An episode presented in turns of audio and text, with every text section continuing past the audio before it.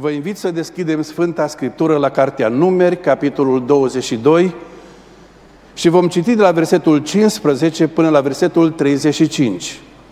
Cartea Numeri, capitolul 22, versetele 15 la 35, pagina 172 în Sfânta Scriptură, spun totdeauna numărul paginii pentru copii. Este cuvântul lui Dumnezeu și pentru a-L înțelege avem nevoie de călăuzirea Duhului Sfânt al lui Dumnezeu. De aceea întotdeauna când citim Scriptura ne și rugăm. Și după citirea acestui paragraf vom sta înaintea Domnului în rugăciune și fratele păstor Florin Doboș ne va conduce în rugăciune cu voce tare. Este în tronsonul 2, aici jos în sală. Balac a trimis din nou mai multe căpetenii, mai cu vază decât cele dinainte – au ajuns la Balam și au zis, așa vorbește Balac fiul lui Țipor. Nu mai pune piedici și vino la mine, căci îți voi da multă cinste și voi face tot ce îmi vei spune. Numai vino, te rog, și blastăm în poporul acesta. Balam a răspuns și a zis slujitorilor lui Baal, Balac, să-mi dea Balac chiar și casa lui plină de argint și de aur. Și tot n-aș putea să fac niciun lucru fie mic, fie mare, împotriva poruncii Domnului Dumnezeului meu. Totuși, vă rog rămâneți aici la noapte și voi vedea ce îmi va mai spune Domnul. Dumnezeu a venit la Balam în timpul nopții și a zis, fiindcă oamenii aceștia au venit să te cheme, scoală-te și du-te cu ei, dar să faci numai ce îți voi spune. Balam s-a sculat dimineața, a pus șaua pe măgăriță și a plecat cu căpetenile lui Moab. Dumnezeu s-a prins de mânie pentru că plecase și îngerul Domnului s-a așezat în drum ca să îi se împotrivească. Balam era călare pe măgărița lui și cei doi slujitori ai lui erau cu el. Măgărița a văzut pe îngerul Domnului stând în drum, cu sabia scoasă din teacă în mână, s-a bătut din drum și a luat-o pe câmp. Balam și-a bătut măgărița ca să aducă la drum. Îngerul Domnului s-a așezat într-o cărare dintre vii și de fiecare parte a cărării era câte un zid. Măgărița a văzut pe îngerul Domnului, s-a strâns spre zid și a strâns piciorul lui Balam de zid. Balam a bătut-o din nou. Îngerul Domnului a trecut mai departe și s-a așezat într-un loc unde nu era chip să te întorci nici la dreapta, nici la stânga. Măgărița a văzut pe îngerul Domnului și s-a culcat sub Balam. Balam s-a prins de mânie și a bătut măgărița cu un băț. Domnul a deschis gura măgăriței și a zis lui Balam, ce ți-am făcut? De ce m-ai bătut de trei ori? Balam a răspuns măgăriței, pentru că ți-ai bătut joc de mine. Dacă aș avea o sabie în mână, te-aș ucide pe loc. Măgărița a zis lui Balam, nu sunt eu oare măgărița ta pe care ai călărit tot timpul până în ziua de azi? Am eu oare obicei să-ți fac așa ceva? Și el a răspuns, nu. Domnul a deschis ochii lui Balam și Balaam a văzut pe îngerul Domnului stând în drum cu sabia scoasă în mână și s-a plecat și s-a aruncat cu fața la pământ. Îngerul Domnului i-a zis, pentru ce ți-ai bătut măgărița de trei ori? Iată, eu am ieșit ca să stau împotrivă, căci drumul pe care mergi este un drum care duce la pierzare înaintea mea. Măgărița m-a văzut și s-a bătut de trei ori dinaintea mea. Dacă nu s-ar fi abătut dinaintea mea, pe tine te-aș fi omorât iar pe ea aș fi lăsat-o, lăsat-o vie. Balam a zis îngerului Domnului, am păcătuit, căci nu știam că te-ai așezat înaintea mea în drum și acum, dacă nu găsești că e bine ce fac, mă voi întoarce.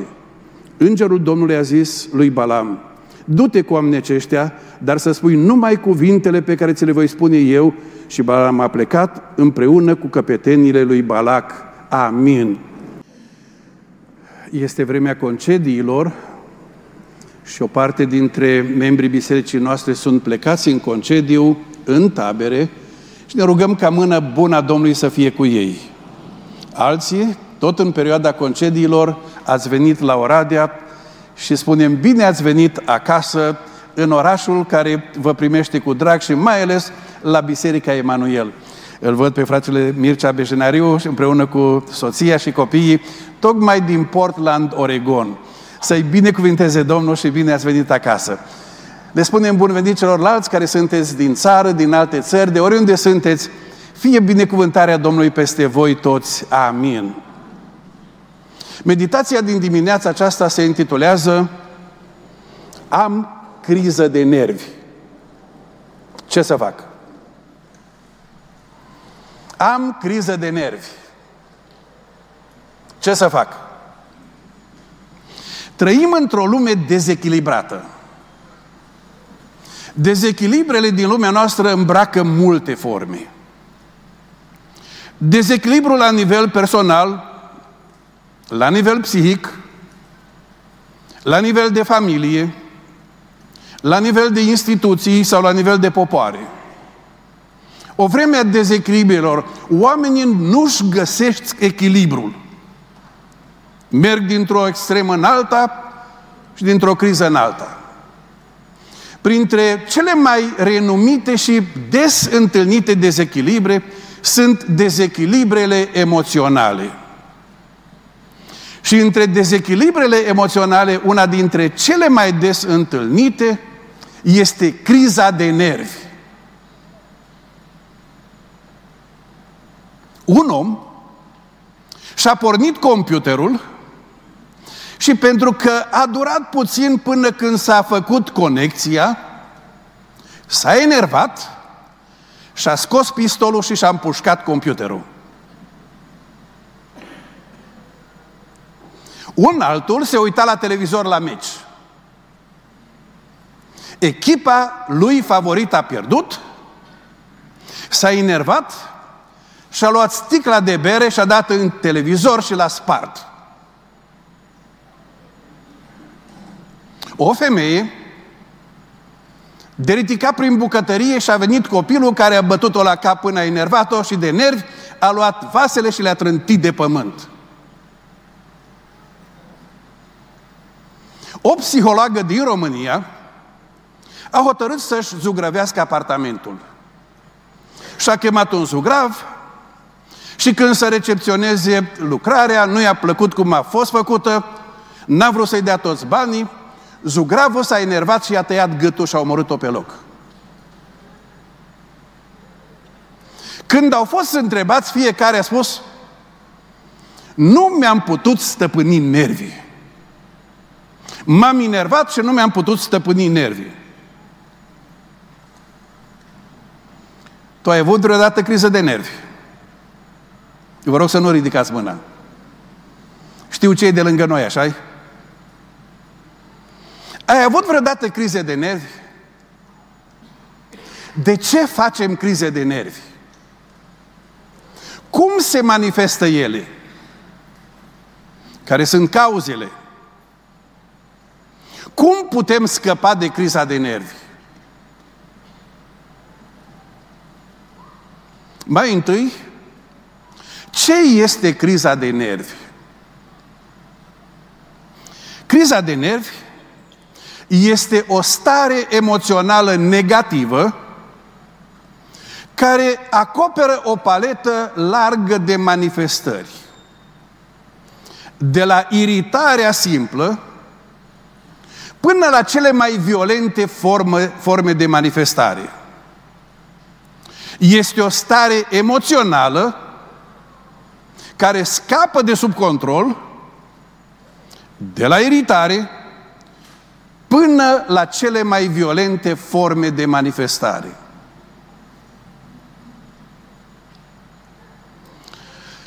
Când ne uităm la crizele de nervi, ele pot avea un caracter crescând. Se întâmplă ceva și te irită. Și iritarea se vede în gesturi, se vede în voce ridicată, se vede în manifestări și e vizibil că ești iritat. Ești un om iritabil. Când te-ai iritat ultima dată? Când ai ridicat glasul și când ai avut acea atitudine de om care te enervezi?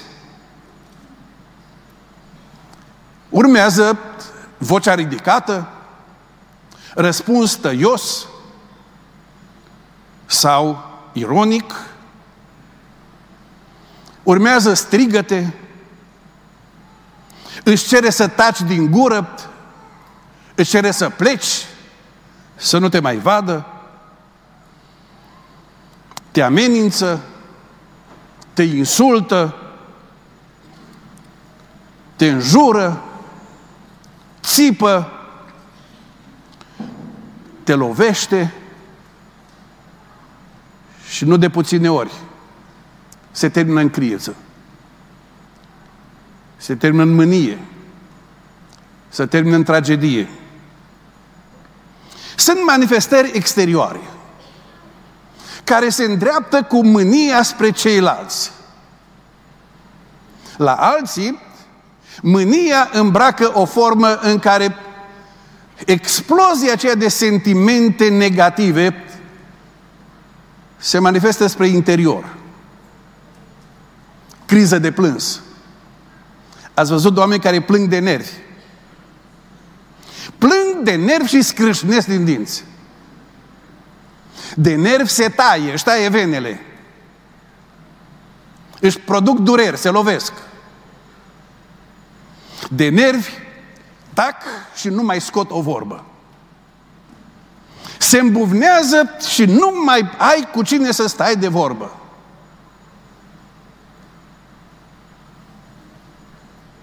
Pe lângă toate acestea, criza de nervi are și anumite manifestări somatice în trup. De obicei, pe criza de nervi, bătăile inimii sunt mult mai alerte, tahicardie. Respirația este accelerată. Roșești la față, vasoconstricție, vasodilatare. Pălești, se îngustează vasele de sânge. Ai nod în stomac. Tremurături. Simți că-ți vâjie capul de nervi. Transpirații. Muști încordați și crampe musculare. Și uneori, toată criza aceasta se termină în infarct sau un accident vascular cerebral. Sunt oameni pe, care pe o criză de mânie au ajuns să-și pună singur capăt zilelor. Ai avut vreodată criză de nervi? Sau ai pe cineva lângă tine care suferă de crize de nervi? Oare care sunt cauzele? De ce se enervează oamenii?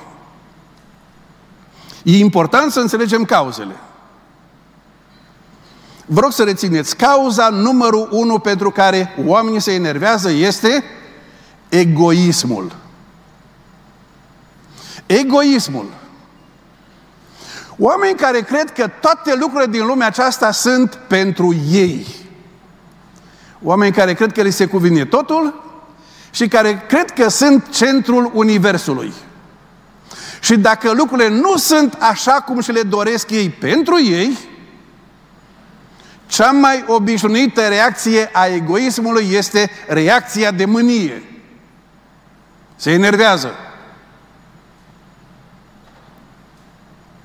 Orice om egoist este un om care vrea ca toate lucrurile să se alinieze așa cum vrea el, când vrea el și cu viteza cu care vrea el. Dacă nu, reacția de nemulțumire este una de nervi. Mai ales la copii. În faza aceea în care egoismul este una dintre trăsăturile esențiale. I-a luat jucăria. Nu i-ai dat bomboana. Nu l-ai lăsat să meargă unde a vrut nu l-ai lăsat să facă ce a vrut. Și copilul se trântește de pământ și îți face o criză de nervi. Când crește mai mare, se duce în cameră și trântește ușa. Dacă e și mai mare, pornește mașina cu a cincea de pe loc. La nervi. De ce? Nu e așa cum vreau eu. Egoismul acesta îmbracă forme mai subtile pe măsură ce creștem, dar rămâne cu noi. Dacă ești un om nervos, mai întâi verifică-ți egoismul. A doua cauză este orgoliul sau mândria. Orgoliul înseamnă eu sunt centrul Universului și toată lumea trebuie să facă numai ce îmi place mie, ce vreau eu. Omul orgolios este cel care are el dreptate în toate lucrurile. Și când nu are dreptate, are dreptate.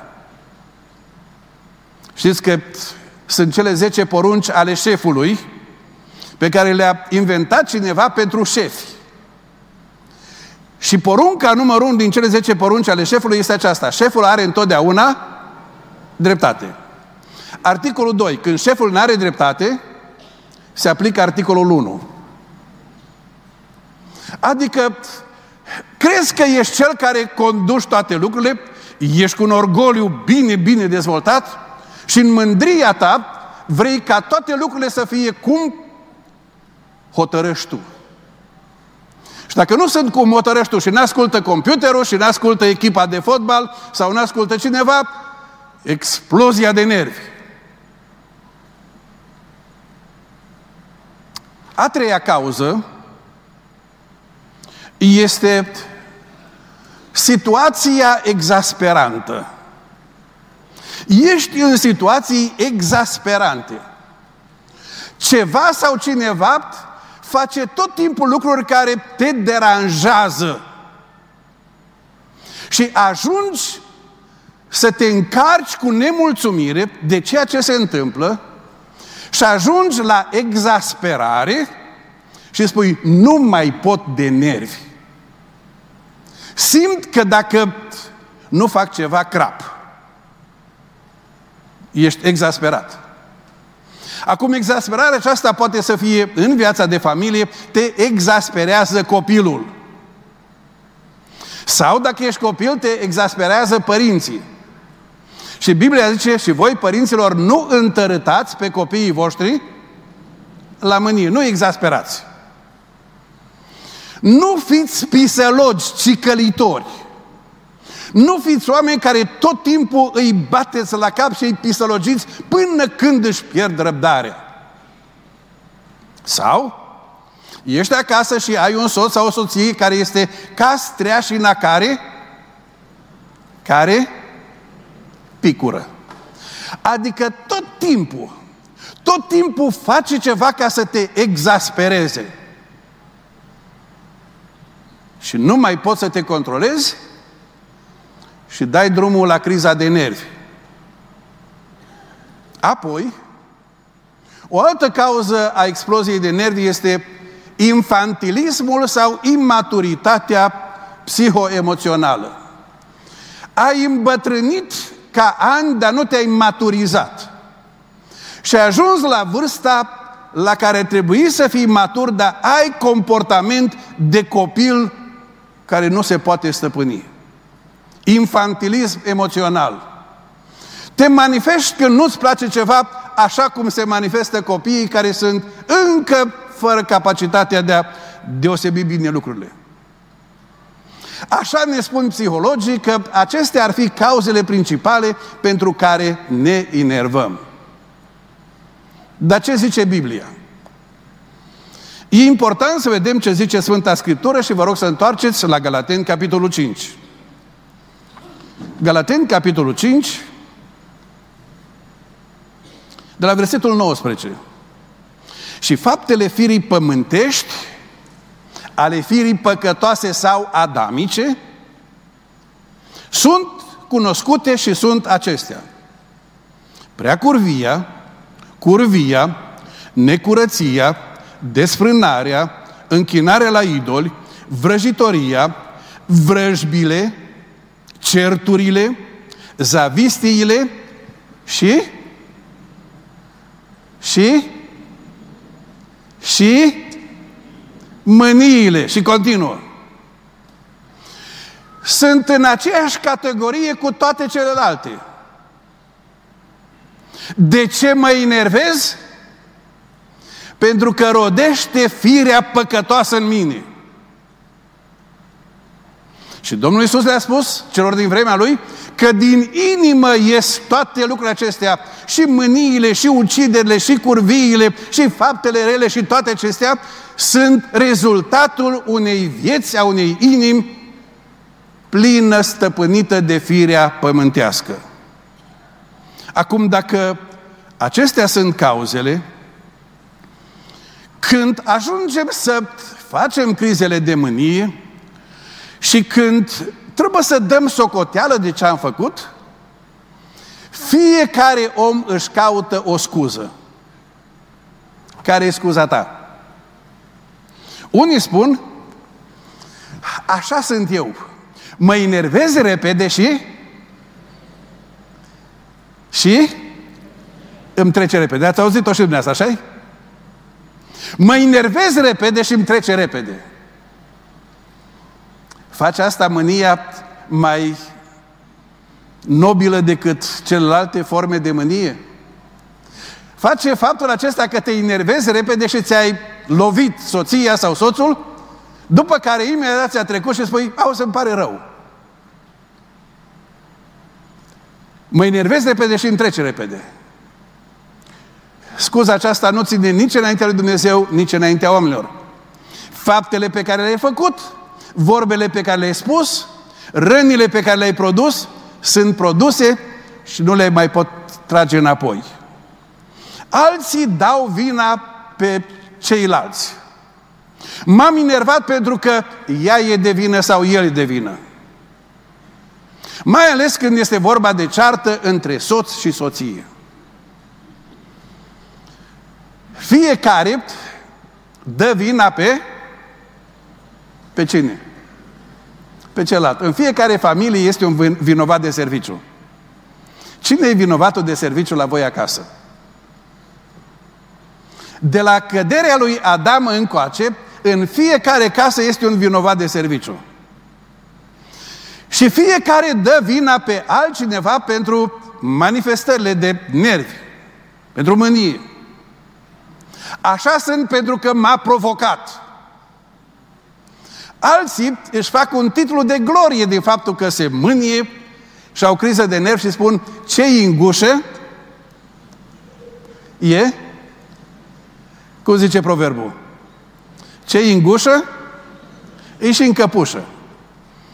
Acum întrebarea mea este, tu ești căpușă? Că dacă ești căpușă, atunci vei fi tratat ca o căpușă. Dar este acest titlu de glorie, adică eu sunt așa cum îmi vine. Eu nu pozez în altceva. Cu alte cuvinte, să țineți cont de faptul că eu sunt transparent. Sunt cu nervi, sunt cu nervi peste tot. Indiferent de scuzele tale, indiferent de cauzele care au provocat mânia, ascultați ce spune Dumnezeu în cuvântul Lui? Epistola lui Iacov, capitolul 1.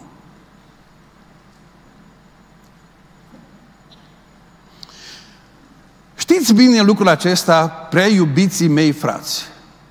Orice om să fie grabnic la, grabnic la ascultare,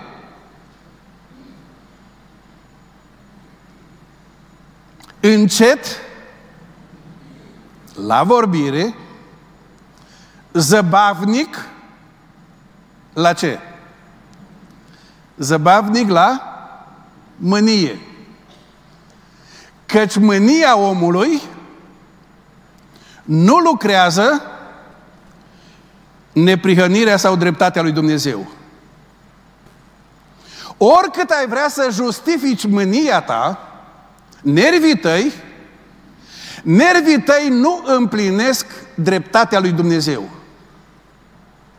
Criza ta de nervi nu se aliniază în planul lui Dumnezeu.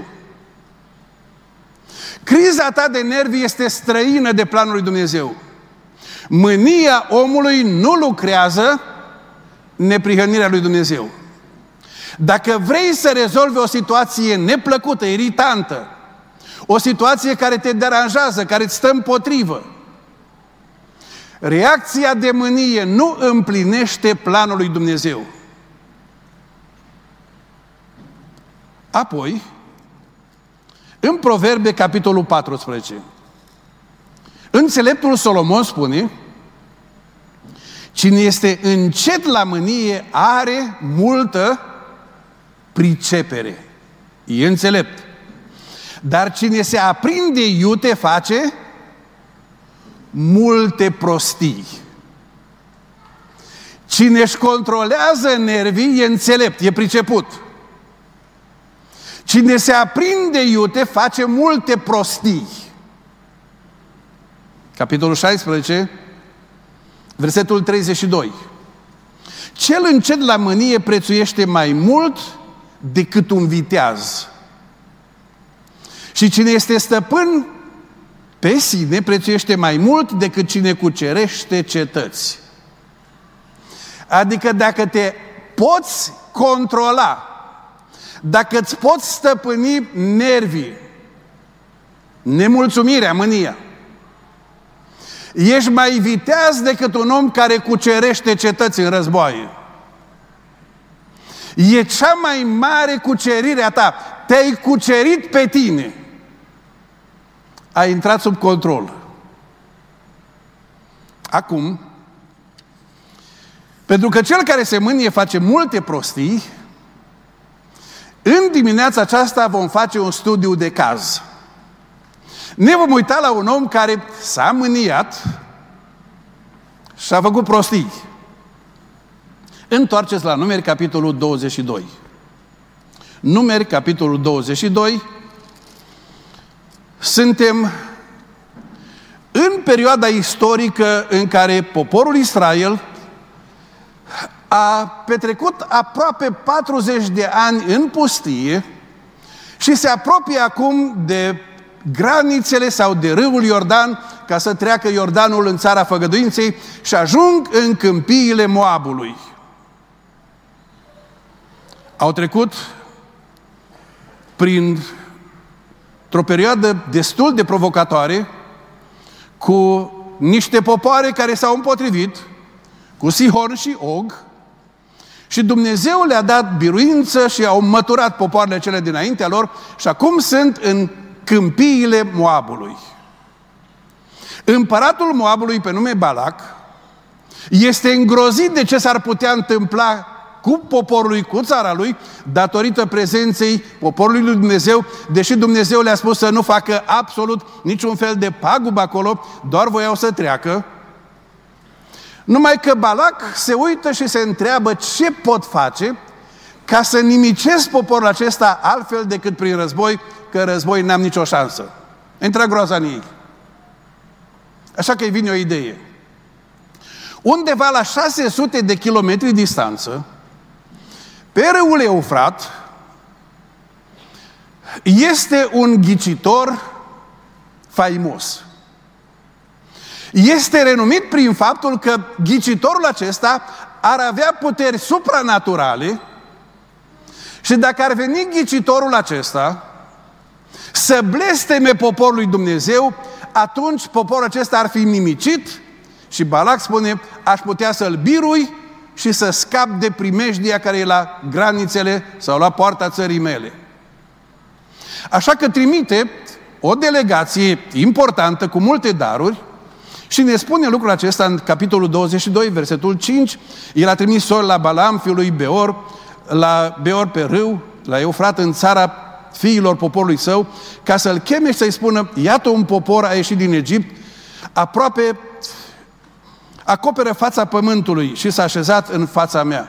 Vino, te rog, să-mi blastăm pe poporul acesta, căci este mai puternic decât mine. Poate că așa îl voi putea bate și îl voi izgoni din țară, că știu că pe cine binecuvintezi tu, este binecuvântat și pe cine blastem tu, este blestemat. A găsit punctul vulnerabil la acest ghicitor, vrăjitor. Ai reputație internațională. Ești un om renumit. Dacă ai o așa reputație internațională. Uită ce se spune despre tine. Ce binecuvintezi tu rămâne binecuvântat, adică nu mai poate anula nimeni binecuvântarea pe care o dai tu. Ce blastem tu rămâne blestemat. Nimeni nu poate anula blestemul. Așa este mesajul din partea împăratului Balac către ghicitorul Balam. E adevărat sau nu e adevărat? E adevărat sau nu e adevărat? Are Balam puterea aceasta să binecuvinteze și nimeni nu poate anula binecuvântarea? Are el puterea aceasta să blasteme și nimeni nu poate anula blestemul? Cine are puterea aceasta? Doar Domnul Dumnezeu. Observați? Îi atribuie însușiri divine, supranaturale. Îi gâdilă mândria, orgoliu. Balam, nu-i nimeni ca tine. Așa că suntem vulnerabili la cei care ne laudă. Așa că atunci când ești fată tânără și cineva te laudă că ești atât de frumoasă și ar place să fie numai cu tine, ți se pare că ai găsit fericirea. Și nu știi că în spatele acestor cuvinte se poate ascunde un șarlatan, un neisprăvit, care vrea să abuzeze de tine. Așa că dacă ești la serviciu și te laudă o colegă că ești bărbat nemaipomenit, ți se umflă egoul de importanță și nu înțelegi că femeia aceea și-a pus ochii pe tine și are planuri murdare cu tine. așa e că dacă ești la școală și te cheamă colegii să tragi și tu din țigările acestea electronice acum și spune, ești grozav, ți se pare că ai ajuns nemaipomenit. Te cheamă la băutură sau te cheamă la aventură. Dintr-o dată toate lucrurile acestea se adresează orgoliului, mândriei. Ba mai mult, Balac îi trimite și ca, cadouri, daruri. La valoarea ta meriți mult mai mult decât ai.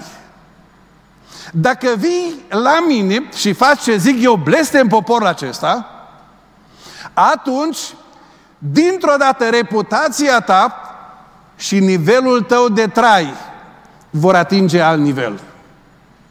Așa e că sună atrăgător. Așa că Balam i-a ascultat, i-a plăcut ce a auzit și le spune, rămâneți aici peste noapte, capitolul 22, versetul 8, rămâneți aici peste noapte și vă voi da răspuns după ce îmi va spune Domnul și căpetenile Moabului au rămas la Balam peste noapte. Balam spune, stați un pic că nu pot lua decizia chiar așa, trebuie să-L întreb pe Domnul că vreau să văd ce zice El. În timpul nopții Dumnezeu îl vizitează pe Balam și i-a zis, cine sunt oamenii aceștia care au venit la tine? Și Balam a răspuns lui Dumnezeu, Balac, fiul lui Țipor, împăratul Moabului, i-a trimis să-mi spună, iată un popor a ieșit din Egipt și acoperă fața pământului vinodar și blastămă, poate că așa voi putea, îl voi putea bate și îl voi izgoni. Dumnezeu îl întreabă ce au zis și Balam îi spune lui Dumnezeu numai ce îi place lui. Nu îi spune tot. Nu îi spune tot lui Dumnezeu. Îi spune numai ce-l avantajează. Ca noi. Când suntem întrebați cu privire la ceva, spunem numai ce ne avantajează. De exemplu, dacă întreb un bărbat care e certat cu soția, Spunem ce s-a întâmplat. Credeți că va începe să-mi spună, frate Paul, eu sunt de vină, eu am făcut așa, eu am jignit-o, eu m-am comportat uh, nepoliticos, eu sunt... Știți ce o să spună? Nu o cunoști, frate Paul. Eu trăiesc cu ea. Eu știu cum este. O întreb pe ea. Credeți că să spună, frate Paul, l-am cicălit până i-am scos pere albi. Spune, frate Paul, nu-l cunoști. La biserică pare că e sfânt, dar să-l vezi acasă. Fiecare spune numai ce îi convine lui despre el și tot ce e rău despre ceilalți. Nu cred că se întâmplă la Emanuel, așa Odată am stat de vorbă cu soț-soție certați, certați rău de tot. Și când ne-am întrebat care e pricina neînțelegerii, a început fiecare să spună toate lucrurile urâte despre celălalt și a spus, vă rog să vă opriți. Vreau să-mi spuneți fiecare ce ați greșit, fiecare față de celălalt. Și s-a făcut o cerere de mormânt. Și când a văzut că tac, așa a zis, probabil că vă vine greu să le adunați pe toate greșelile, așa că vă las o săptămână, vă recomand o zi de post și rugăciune, ne întâlnim peste o săptămână și fiecare spune ce a greșit el față de celălalt și pentru ce își cere iertare. Au plecat, au venit după o săptămână, i-am așezat pe scaun, unul lângă celălalt, înaintea mea și au spus, ați avut o săptămână, vă rog să-mi spuneți fiecare ce ați greșit față de celălalt și încep cu dumneavoastră că sunteți capul familiei. Frate, spuneți ce ați greșit. Și se uită așa la mine și spune, am greșit când m-am însurat cu ea.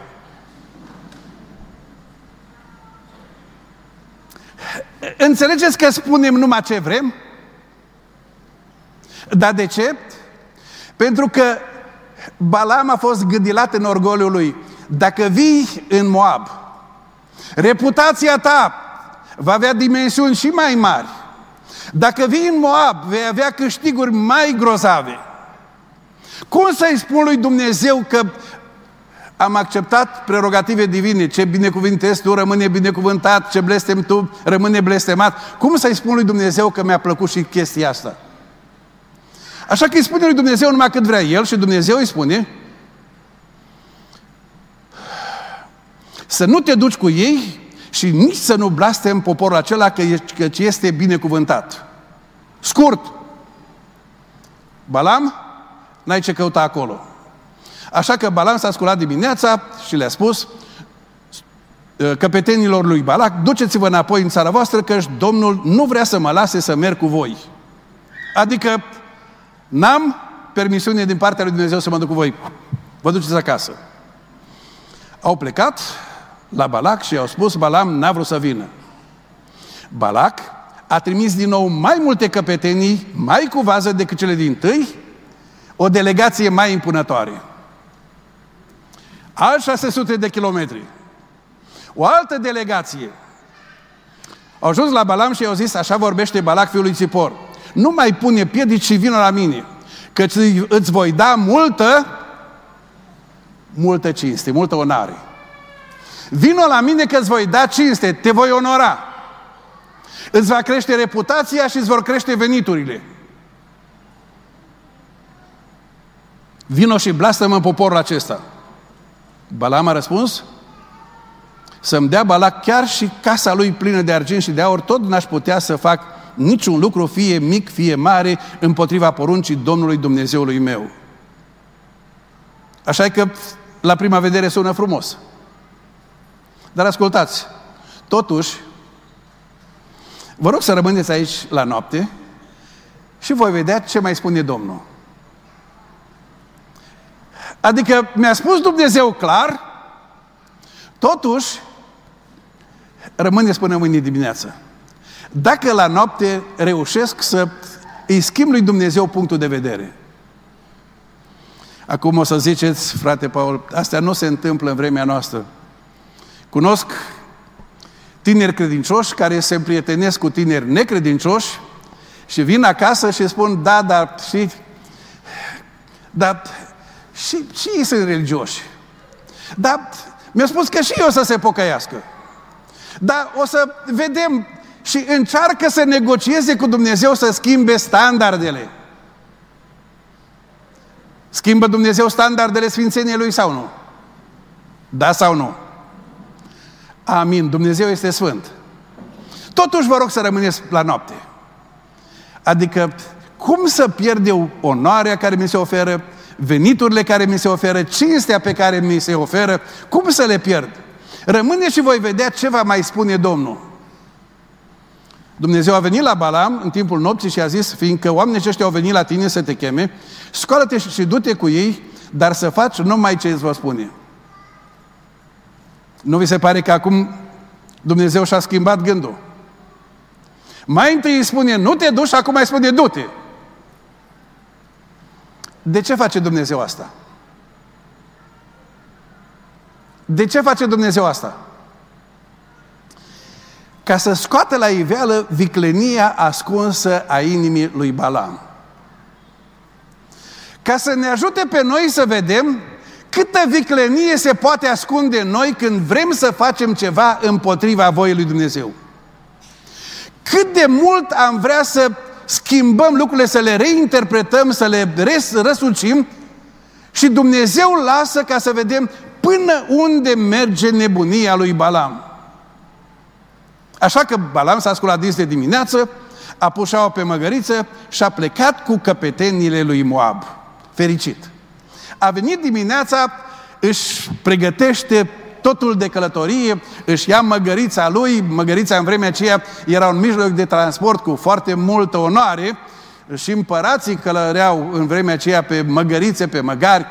Balam își pregătește caravana lui de drum, își ia doi slujitori și pleacă împreună cu căpetenile Moabului. Ziua lui de glorie.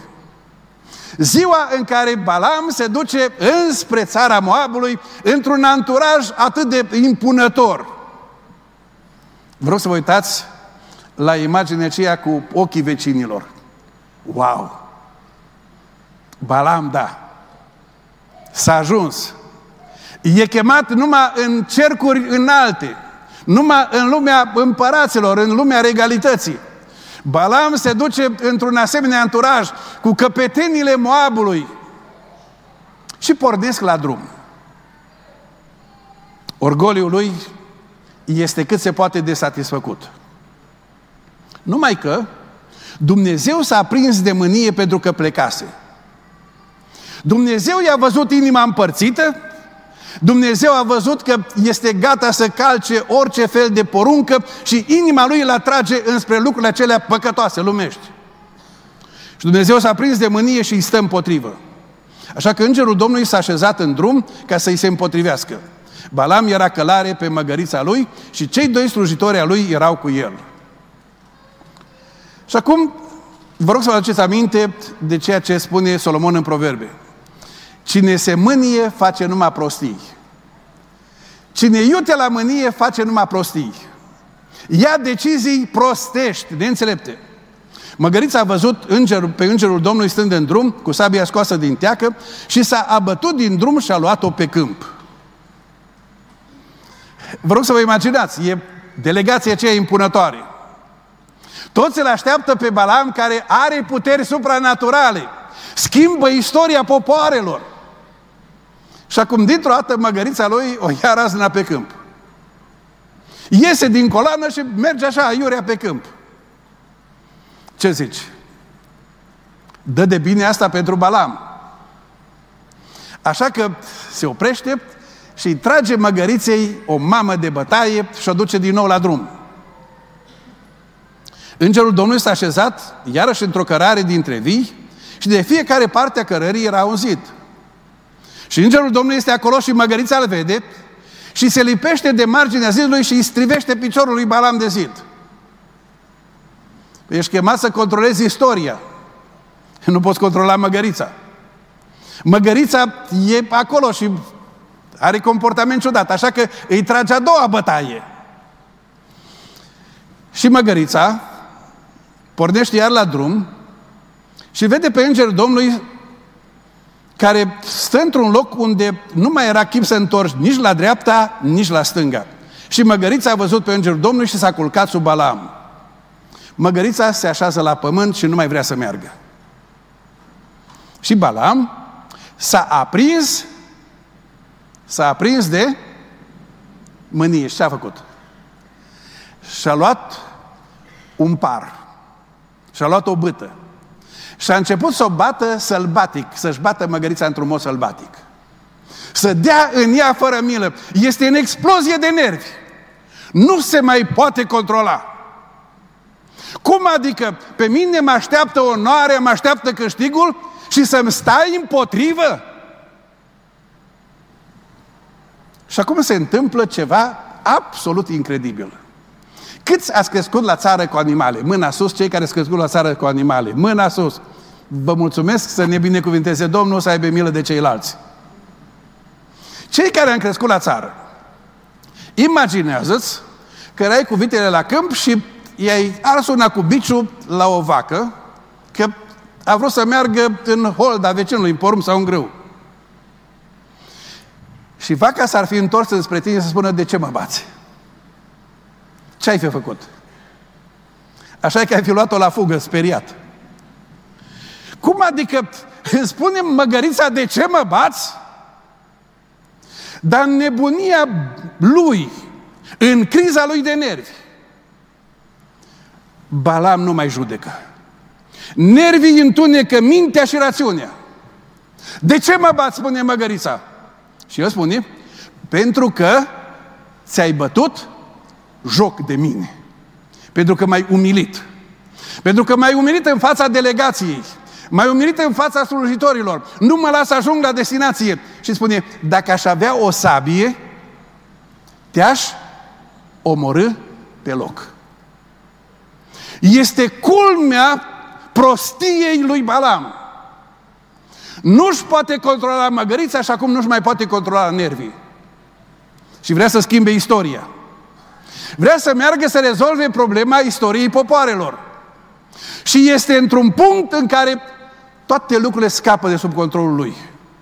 Și în criză de nervi este gata să-și omoare măgărița. Acum. Dacă ar fi avut un pistol la el, ce ar fi făcut? Ce ar fi făcut Balam dacă avea un pistol la el? Așa că ar fi împușcat-o pe loc. Observați cum ajung aceste crize de nervi să te ducă dincolo de limita rațiunii, a controlului conștient. Am început prin a întreba, ai făcut vreodată criză de nervi? Vă rog să nu ridicați mâna, dar lăsați inima înaintea Domnului. Ai jignit pe cineva la tine acasă pentru că ți-a stat împotrivă, n-a făcut ce ai vrut tu? Ai strigat, ai țipat? Ai lovit? Ai avut manifestările acelea cu insultă? Ai avut acea dorință să îi spui mai bine, nu te-aș fi cunoscut mai bine n-aș fi avut niciodată de a face cu tine. Ai rostit vorbele acelea care ar fi spus celuilalt, mai bine n-ai existat pe fața pământului. Ai avut momentele acelea în care nervii tăi s-au răsfrânt asupra celorlalți. Sau, prin nervii tăi, te-ai închis, te-ai răzbunat pe celălalt și viața de familie este într-o tensiune nemaipomenită. Cum este viața în casa ta? Cum este relația ta cu copiii sau cu părinții? Cum este relația cu frații și cu surorile? Cum este relația cu rudeniile mai extinse? Cum este relația ta la locul de muncă? Cum este relația ta pe șosea dacă cineva te depășește sau dacă cineva te claxonează sau dacă cineva stă în spatele mașinii tale și tot timpul te, te stresează? Cum reacționezi când vin toate aceste lucruri? Așa că întrebarea este cum să scap de criza de nervi? Câți ați vrea să ascultați răspunsul? Cum să scap de criza de nervi? Câți ați vrea să ascultați răspunsul? Nu, nu vă interesează.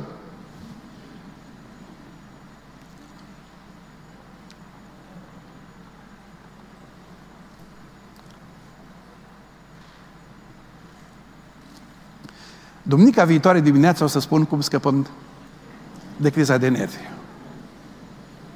De ce?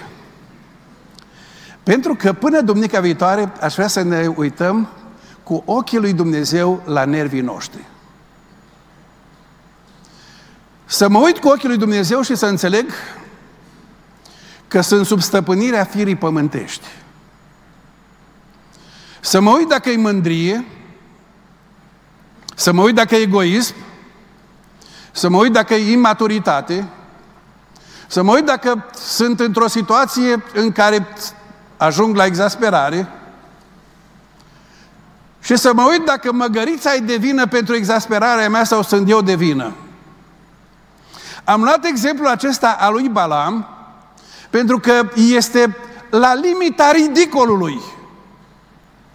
Cât de jos poate să ajungă un om la nervi?